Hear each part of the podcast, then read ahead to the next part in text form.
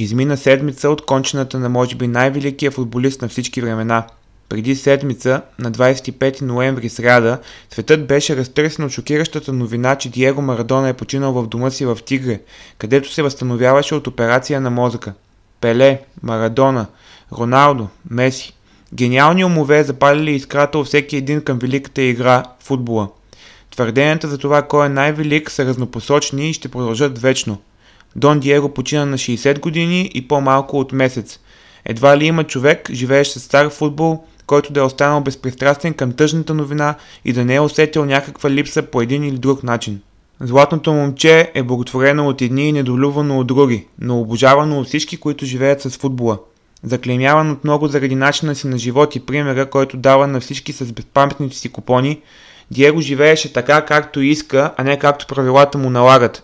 И в това също имаше някакъв чар. Чар с който заразяваше и енергия, с която Диего зареждаше всички около себе си, на трибуните и пред малкия екран. Някои хора просто го умеят. Сякаш Господ ги е пратил на земята не само за да живеят за себе си и за своите близки, а с ясната задача да оставят следа в човечеството. Футболната кариера на Марадона показва само малка част от пъстрия му живот. Четирите минути срещу Англия обаче я описват напълно. Четири минути, в които футболният бог показа Божията си ръка и сътвори гола на века.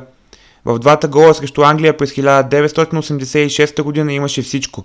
Гениалният играч и човекът, който беше готов да излъжи, за да преодолее препятствието пред себе си. Всичко обаче му беше простено заради голямата му страст, която заразяваше всички.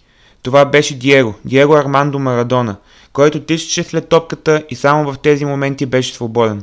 Диего е пример за това как трябва да преследваш целите си. Разстоянието от бедните аржентински квартали до върха на света изглежда огромно, но всъщност преодолимо за Марадона заради неговия талант, желание и примиримост.